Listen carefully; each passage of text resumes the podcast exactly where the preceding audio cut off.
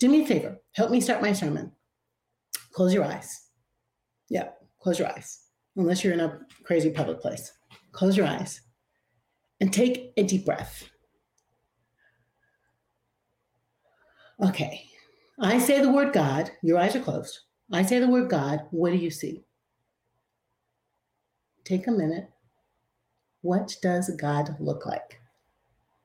A rock? A river? A tree?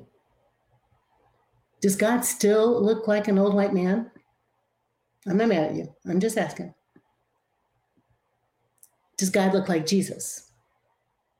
The blonde one with the wavy hair or the bronze one with the woolly hair? Does God look like that? Is God a curvy black woman, like the God of the Matrix or the God of the Shack? What does God sound like? Does God sound like wind in the trees? Does God sound like bird song or does God sound like stillness? A deep bass voice like maybe Alvin or Mark or Wesley? Does God sound like jazz? Okay, open your eyes now. D- does your God have a smell? Does God smell like baking bread or brownies or honeysuckle or lavender or rosemary when you rub it between your fingers? What is God like? I think it's an important question, especially in a time like this when we are stuck inside our houses, worshiping online, when our friends and families are far away, when we are isolated or stepping over dolls and trucks to be able to do our work. I think it's important to ask what is God like? When COVID has killed people we care about and we can't even get to their funerals, it's important to ask ourselves what is God like? What is God like? When POTUS has weaponized a secret police force dressed in camouflage gear, kidnapping protesters, for God's sake. When Mother Earth is angry what is God like? And by the way, where is God? Is God like an angry SOB who's mad at us and is therefore not answering our prayers? Is God like the one who hears the cries of the enslaved, meaning the slaves in Egypt and the slaves here in America, and sends a male Moses and a female Moses to liberate them. Is your God a taskmaster? Or is your God one who will pay people the same amount of money if they start work at the end of the day as if they started at the beginning? Is your God just? Does your God rain on the rich and the poor but want everyone to have enough? What's God like? Is your God a suzerain who takes care of you in exchange for your loyalty and your tithes? Is your God a genie who grants every wish just because you articulate it, no matter what? Is your God your partner, helping you sail through these stormy seas? The way we think about God, the way we talk about God, the way we believe God has everything to do with the way we live our lives. The way we believe God, what we think about God, our cosmology, our theology, what we think, say, and do about God orders the universe based on what we think God is like and what we think God wants from us and wants for the world. A man named Juan thinks about God as a partner.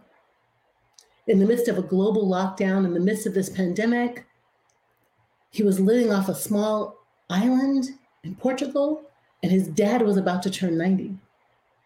And all the airlines had shut down, and he decided that it was super important to get to be with his dad and his family in this time.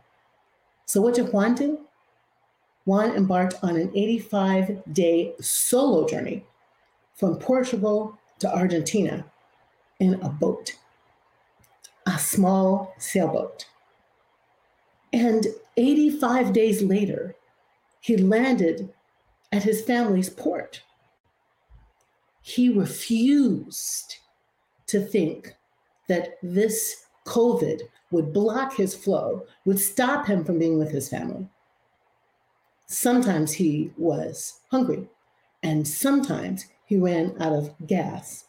And sometimes he says he drank too much, and that wasn't a good idea because that made him hallucinate and kind of feel more despairing. But almost all the time, he was able to reimagine a relationship in which God was close. God seemed far away, but he was able to reimagine the relationship where God was close. He says he found himself praying and resetting his relationship with God, and that faith kept him standing in these times and in these situations. Are you feeling like God is far away, my friends? Are you wondering if God has turned away? For Juan, rough waters out of gas and not allowed to report barnacles on the bottom of the boat that he had to go and scrape off, risking shark bites, none of that made him forget that God was close. That God was close by. This is the God Paul is talking about in this text that Callisto read so beautifully at the end of Romans at the end of, end of Romans 8. there's a time when we can feel like God isn't close by, that we're waiting and waiting and waiting for a sign from the holy and it doesn't come. And Paul said, and this is more the message version now, that the moment we get tired of waiting, God's spirit will show up right alongside us, right alongside us, like the wind in one sail. And that the spirit, that the spirit will even pray on our behalf in sighs too unintelligible, too deep for words. God's Spirit knows our heart. God's Spirit knows what we need. God's Spirit liaises us with our God, knowing us and what we desire in our wordless sighs, even more than we know ourselves. This is why Paul, Paul, who had been a persecutor of Christians, Paul, who suffered and struggled as he began to do his own missionary work, Paul, as he began to articulate his theology about God, imprisoned, tortured, Paul says God knew what God was doing from the very beginning. God had a plan, a good plan for us, all, each of us, to create us in the image of God's self, to be love in the world on God's behalf. And that this intention, God's intention for us, is constant. On the days we feel it and on the days we don't. On the days we feel in the center of God's grace and on the days we think we are way outside of the bounds. On the days we think we've been really good and on the days when we think, oh my God, I suck terribly right now. I'm behaving terribly right now. I'm outside of God's love and grace right now. No, nothing, Paul said, Paul had a good history of being bad. Nothing separates us from God. With God on our side and God's on the side of all of humanity, with God on our side, how can we lose? Paul says. God put everything on the line for us, including sending God's Son into the world to live a life of love for us, even at the risk and peril of death. God's sent the Son. If God is for us, who is against us? God sticks up for us, sticks with us like birds and a feather, like birds to a feather. God is sticking with us, hanging on to us, close by us. And nothing, nothing separates us from God. Not our trouble, not these hard times, not this horrific fascist regime, not bullying, not backstabbing, not the ongoing perniciousness of white supremacy that too often violates Black bodies, nothing separates us from God. Representative John Lewis, who was buried yesterday, his funeral was yesterday, often talked about how the violence that he suffered in the Southern freedom movement didn't make him feel afraid that God was present, but actually liberated him, liberated him to lean into the loving arms of God. You know, a few years ago, the consistory made my job description uh, to include more public theology.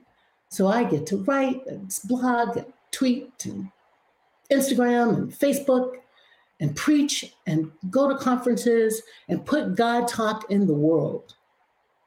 Put our vision for God in the world. God is a loving power. God is a loving partner. God is an agent for change. God who loves all the people. God who speaks more than one language. God who is just as happy to be imaged as a black, curvy woman as God is to be imaged as a freckle faced kid. God who doesn't care by what name we call God as long as we love God. God who loves us even when we don't know that that force can be called God.